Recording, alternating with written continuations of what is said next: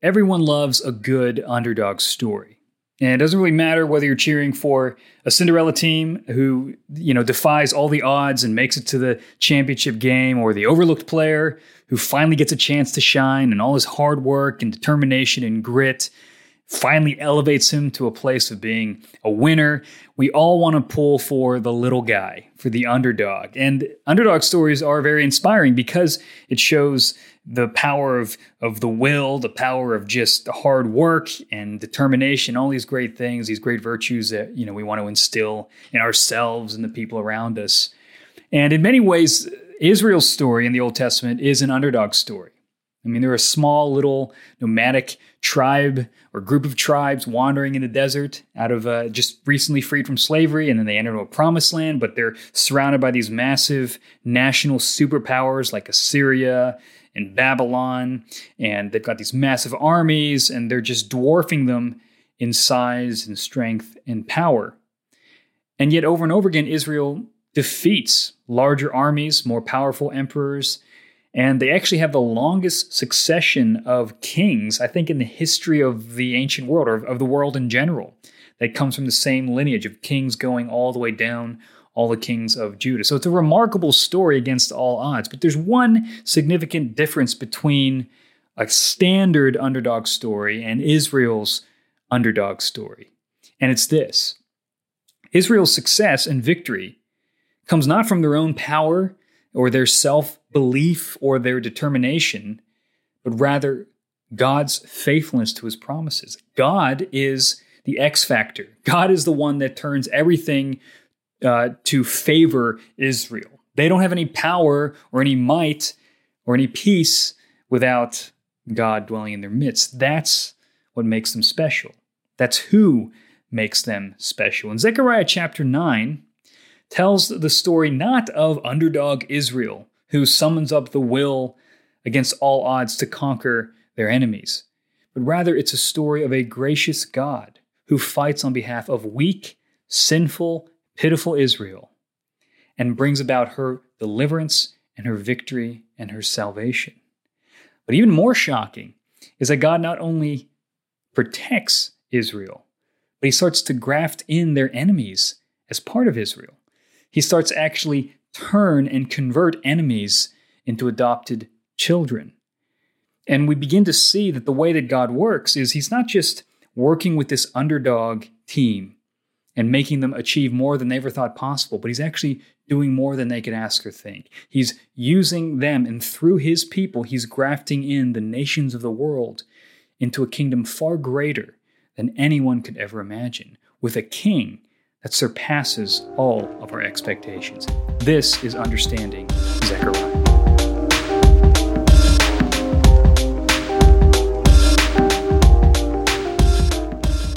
Zechariah. Chapter 9 is a really key chapter, and you're going to see some familiar verses that are often quoted as prophecies of Christ, and we're going to see how those fit into the narrative that Zechariah is giving us. So it breaks down into three sections. First, a warning of judgment against the nations. That's verses 1 through 8 of chapter 9. Second, a promise of a humble king who brings peace. Verses 9 to 13. And finally, a promise of future glory and salvation. Verses 14 to 17. Let's begin with that first section. A warning of judgment against the nations, verses 1 to 8. The oracle of the word of the Lord is against the land of Hadrach, and Damascus is its resting place. For the Lord has an eye on mankind, and on all the tribes of Israel, and on Hamath also, which borders on it, Tyre and Sidon, though they are very wise. Tyre has built herself a rampart, and heaped up silver like dust, and fine gold like the mud of the streets.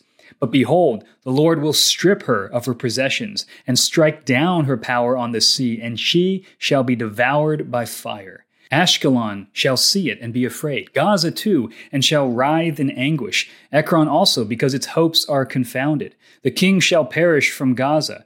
Ashkelon shall be uninhabited. A mixed people shall dwell in Ashdod, and I will cut off the pride of Philistia. I will take away its blood from its mouth, and its abominations from between its teeth.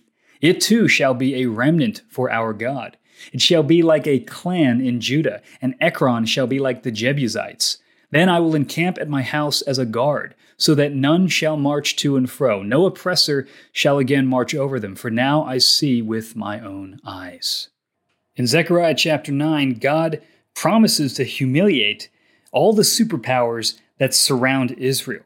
You got the Syrian cities of Hadrach, Damascus, and Hamath, the independent kingdoms of Tyre and Sidon, and the Philistine cities of Ashkelon, Gaza, Ekron, and Ashdod. And these are all the major empires that cause a lot of trouble for Israel. Remember, Israel's strength is not in their military might or their political alliances or their material wealth, it's in God. Right? God's the one who fights for them.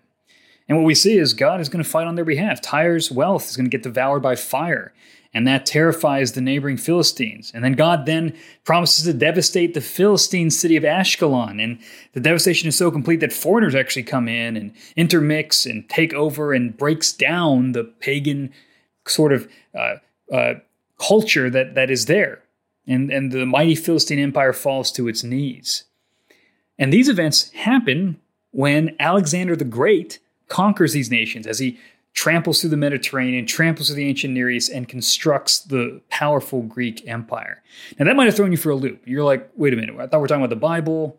We're not talking about history. Why are you talking about Alexander the Great? This is the Jewish Bible. Why is he in a book of Jewish prophecy? What's going on? Well, this is odd to us because when we think about God acting or fighting, we think about the spiritual world up there, or we think about him doing maybe supernatural, miraculous things like the Exodus. And though God certainly acts in those miraculous ways, oftentimes he acts through the events of history. And this really challenges us. History is not just thing after thing after thing that happens, and then God every once in a while intervenes. All of history is under the sovereignty of God right? And you even see in the Old Testament, God will deliver his people through the actions of pagans, right? He uses Cyrus the Great to release Israel from exile. He even refers to him as his anointed king, his Messiah, using that kind of language in Isaiah 45 1. So scripture helps to see that all of human history is superintended by God. It's the outworking of God's purposes. As, as corny as it sounds, history is his story. And prophecy helps us see that. It doesn't allow us just to have abstract ideas and thoughts and vibes about spiritual floaty world up there. No, God is superintending, he's he's orchestrating all events in history to, to fulfill his redemptive purposes. And even Alexander the Great is under the sovereignty of God. He's not exempt from that. Every ruler, every king, God holds in his hand and directs their paths. And so God draws straight lines with crooked sticks. Alexander didn't wake up one day and go, I want to fulfill the will of Yahweh. No, he's going out to conquer, to do his thing, but that doesn't really matter because God, again, is the author of all history. He works through kings and conquerors to fulfill his plans. And so Alexander's conquest of Philistia and, and the surrounding nations to build the Greek Empire, it fulfills the purposes of God to break down the pagan practices of Philistia. Those pagan practices are described as them having blood from their mouth and abominations from, from their teeth. That's describing paganism. Paganism is not just this cute kind of native religion. It is bloody, it is gory, it is very perverse. And through Alexander, God is bringing judgment. He's using Alexander as an instrument of his judgment, but also as instrument of purification. So, of course, God can use anyone in history, even pagans. In fact, he uses pagans a lot in the Old Testament, as we pointed out earlier with Cyrus the Great of Persia. In fact, he's the one who ends the exile. And he's the reason that Zechariah is even talking to returned exiles, because a pagan king conquered Babylon and then inherited Israel and then said, Israel, you can go back and, and build your kingdom. So we want to look at history as truly his story, as God working through people to accomplish his purposes. And this breakdown of Philistia actually, it, it's so complete that foreigners start to come in and the Philistines, that empire breaks down, that kingdom breaks down, and it actually creates fertile soil. And there's a hint that this is going to create true worship of God. Because God says something crazy. He says, I'm going to take away its blood from its mouth and the abominations from between its teeth, and it too shall be a, and here's the key word, a remnant for our God. It'll be like a clan in Judah. Ekron, which is one of the Philistine cities, it's going to be like the Jebusites. Okay, so these references are really key.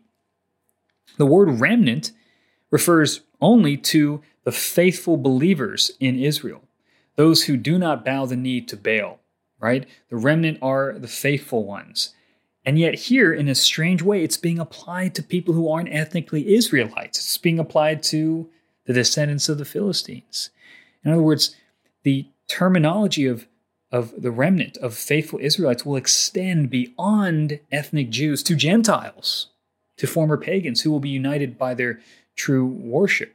In fact, they're going to be considered like a clan in Judah. They're going to be like one of the tribes of Israel. And there's a reference that Ekron, the city, will be like the Jebusites. Now, the Jebusites, they were Canaanite pagans. So when Israel first entered the land with Joshua, there were already people there. They were the Canaanites. It's called the promised land is called the land of Canaan. And Joshua was supposed to clear them out. Israel didn't fulfill that mission, and so there are these people called the Jebusites, these pagans who are just kind of hanging around until David finally conquers them. And when he conquers them, they assimilate and they become part of Israel. And uh, Jebusite, that's actually the beginning of Jerusalem. Jerusalem was a Jebusite town, and it became the capital of Israel. So I think the the parallel here is saying that these cities that are once pagan will become part of God's city we become part of God's people. These people who are pagans will now, will now be people of God. That enemies become family. And you can see this in uh, the letter to the Ephesians in chapter 2, verse 19, when Paul writes to Gentile believers So then you are no longer strangers and aliens, but you are fellow citizens with the saints and members of the household of God. I think the New Testament is fulfilling this vision in Zechariah, right? That that that through the redemptive power of Christ, one new man is formed out of two. Jew and Gentile now united by something deeper than blood, by common belief, by a common faith in the Messiah. God has always desired a multinational people bound not by blood, but by worship. And that's the vision here. Now, every kingdom needs a king, and we're going to see the identity of this king in the next section. It's verses 9, 9, uh, chapter 9, verses 9 to 13. Rejoice greatly, O daughter of Zion. Shout aloud, O daughter of Jerusalem. Behold, your king is coming to you. Righteous and having salvation is he, humble and mounted on a donkey, on a colt, the foal of a donkey. I will cut off the chariot from Ephraim, and the war horse from Jerusalem, and the battle bow shall be cut off, and he shall speak peace to the nations. His rule shall be from sea to sea, and from the river to the ends of the earth. As for you also, because of the blood of my covenant with you, I will set your prisoners free from the waterless pit. Return to your stronghold, O prisoners of hope. Today I declare that I will restore to you double. For I have bent Judah as my bow. I have made Ephraim its arrow. I will stir up your sons, O Zion, against your sons, O Greece, and wield you like a warrior's sword. So here's a famous passage about this future coming king, this Messiah figure. And we learn a couple things about him. Uh, he is he is someone who comes humbly with righteousness and salvation on a donkey. Second, he, he's He's someone who brings about peace among the nations, negating the need for chariots or war horses. Third, his reign frees prisoners from a waterless pit and re- uh, restores their fortunes. Fourth, he utilizes Israel as a bow and arrow against the kingdom of Greece, which again, if you put those together, you start to see that there's this sort of composite image of Alexander, but he doesn't fully fulfill this. And, and a lot of commentators debate who this is immediately being fulfilled by. So, again, sometimes we can punt too quickly to Jesus, and we have to remember the way prophecy works. Oftentimes, prophecy will have a near historical fulfillment and then a far historical fulfillment that's even greater. So, to give an example, um, Isaiah prophesies about a kid named Emmanuel who'll be born, and he's a sign of salvation to Israel.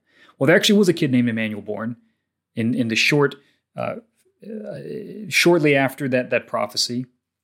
But that's not the end, because later on in the Gospels, we see that Jesus Christ is Emmanuel. He's the fulfillment of that, a, a future, further in the future, greater fulfillment.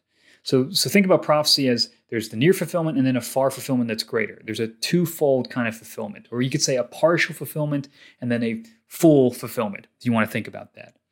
So, again, this is a little bit of speculation, but the reference to Greece kind of historically roots this. So, it could very well be that the initial fulfillment of this coming king is Alexander the Great. Okay? And the reason I say that is because uh, his, his conquest brought peace to the world, right? Because he's conquering all these nations, so they're no longer fighting one another. Okay? And many people saw him as a great peacemaker. I mean, he constructed, I mean, he conquered like the whole Mediterranean. He ruled over a massive empire of unparalleled might, uh, at least for the time. And it brings about this kind of revolution where there's kind of a, there's, there's a peace, there's security for the first time. But the prophecy also says that Judah and Ephraim, now Judah, that those are two tribe names that stand in as a representative for northern and southern Israel. Remember, uh, northern and southern Israel, there was a split after Solomon's reign. And northern Israel can be called Ephraim, and southern Israel is referred to as Judah, the kingdom of Judah. And so those once divided tribes are now going to find some kind of reunification, and they're going to actually stand against Greece, right? The empire of Alexander. Again, the underdog is going to get the upper hand because why? Because God fights for them. Now, some commentators view the reference to God bending Judah as a bow and Ephraim as an arrow to what's called the Maccabean Revolt. And that's an event that happened about 160 years before Jesus shows up on the scene. And in that event, some zealous Jews rose up against the Greek Empire, recaptured Jerusalem, and reconsecrated the temple. It was this massive revolution. And it's actually where you get uh, the, the, where you get the um, holiday of Hanukkah from. It's, it's derived from that period and that event. So this might be again that might be the near fulfillment of this, where where Israel is is used as God's weapon to actually uh, uh, secure a victory against Greece. Okay, but the Maccabean revolt doesn't bring about you know the sovereignty of Israel because after Alexander's destroyed, after he's beaten, Rome takes over. So the Maccabean revolt can't be the final sort of victory that they're looking at. Again, it's a near fulfillment. There's a future greater victory happening that's going to uh, fulfill these things. And, and, and Alexander isn't the ultimate fulfillment of this coming king because the peace he brings is a worldly kind of peace. The real peace is going to come from a future greater king.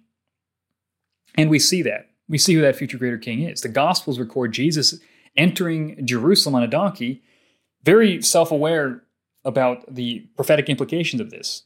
I mean, they're like, this is it. This is the coming king, right? They, they see Jesus entering into Jerusalem on the donkey, you know, on Palm Sunday as the fulfillment of this prophecy. And you can imagine all those people that are laying the palms and they're excited because they're like, we've read Zechariah. This is the guy. He's going to bring righteousness, salvation. He's on a donkey. He fits the part. He's going to go in. He's going to kick out the Romans. He's going to restore the, the, the kingdom of Israel. It's going to be great. And yet, what happens? He dies on a cross.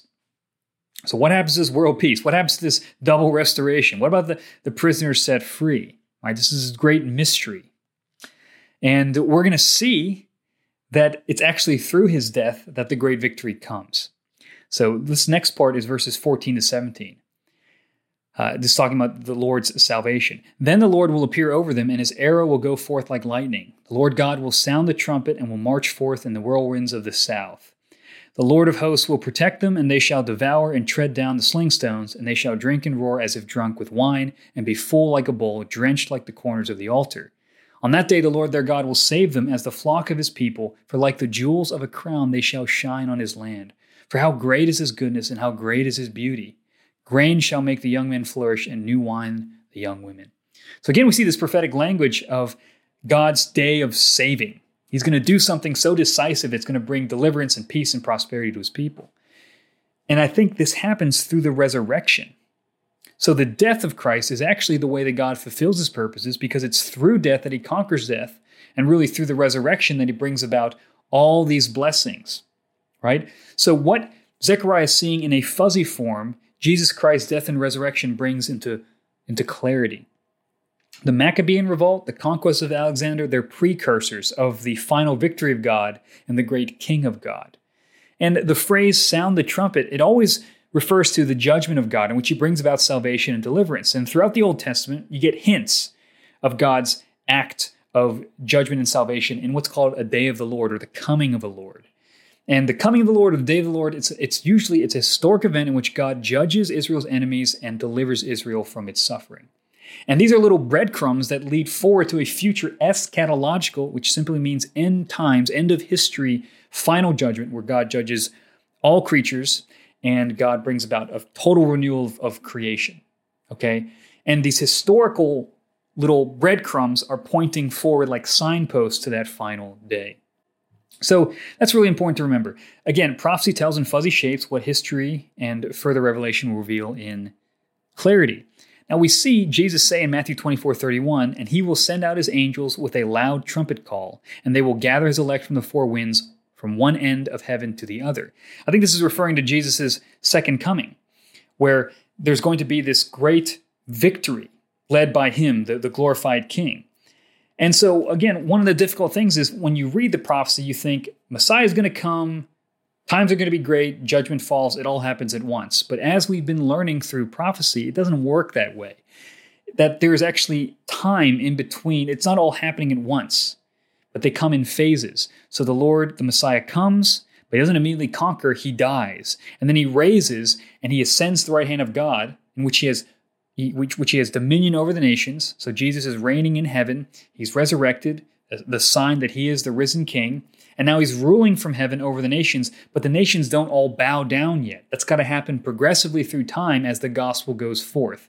So just to keep it in mind, when you see it really flat in these prophecies, like it all happens at once, oftentimes it's not true. It's it's a flat image for the original audience, but as time and history unveil, you realize it's actually three dimensional. Or, or, or, again, the mountain range illustration I've used before.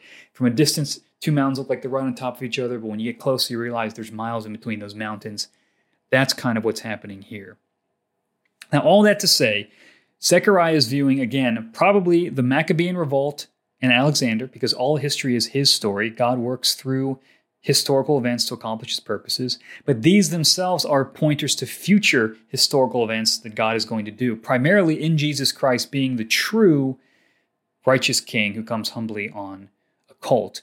And then he's the one who brings about restoration. He's the one who brings about salvation, not just for Israel, but for the nations of the world. That even Philistines in Christ can become grafted in and be like a clan of Judah, be part of God's true people. And again, it happens not because of our righteousness or our power, but because of the power of the Messiah who comes and saves us. The people whom God fights for are precisely those who can't fight for themselves, who can't dig themselves out of their moral corruption, who rely on the goodness of God, the power of God. He's the one who fights on our behalf. And so the Lord is going to come. Yahweh comes, and we await that day when he brings about his final deliverance. And all the prior comings are pointing to that final coming. And so we wait we know that Christ has ascended, Christ reigns, but the final fulfillment of this restoration, in which young men flourish and there's the, new wine, the young women, the, the, the, the flock of his people dwelling in ultimate peace, that is still going to be fulfilled in the future, and even in our future. That's not fully here until the return of Christ and the resurrection of all things. But we can have hope because if God was faithful in the past, if he's faithful in phase one, two, and three, we know he'll be faithful in phase four, right? And that's the power of Scripture. We look through, all the kings of the earth are under the sovereign rule of Christ. Nothing can thwart his plans, nothing can stop his good purposes for his people.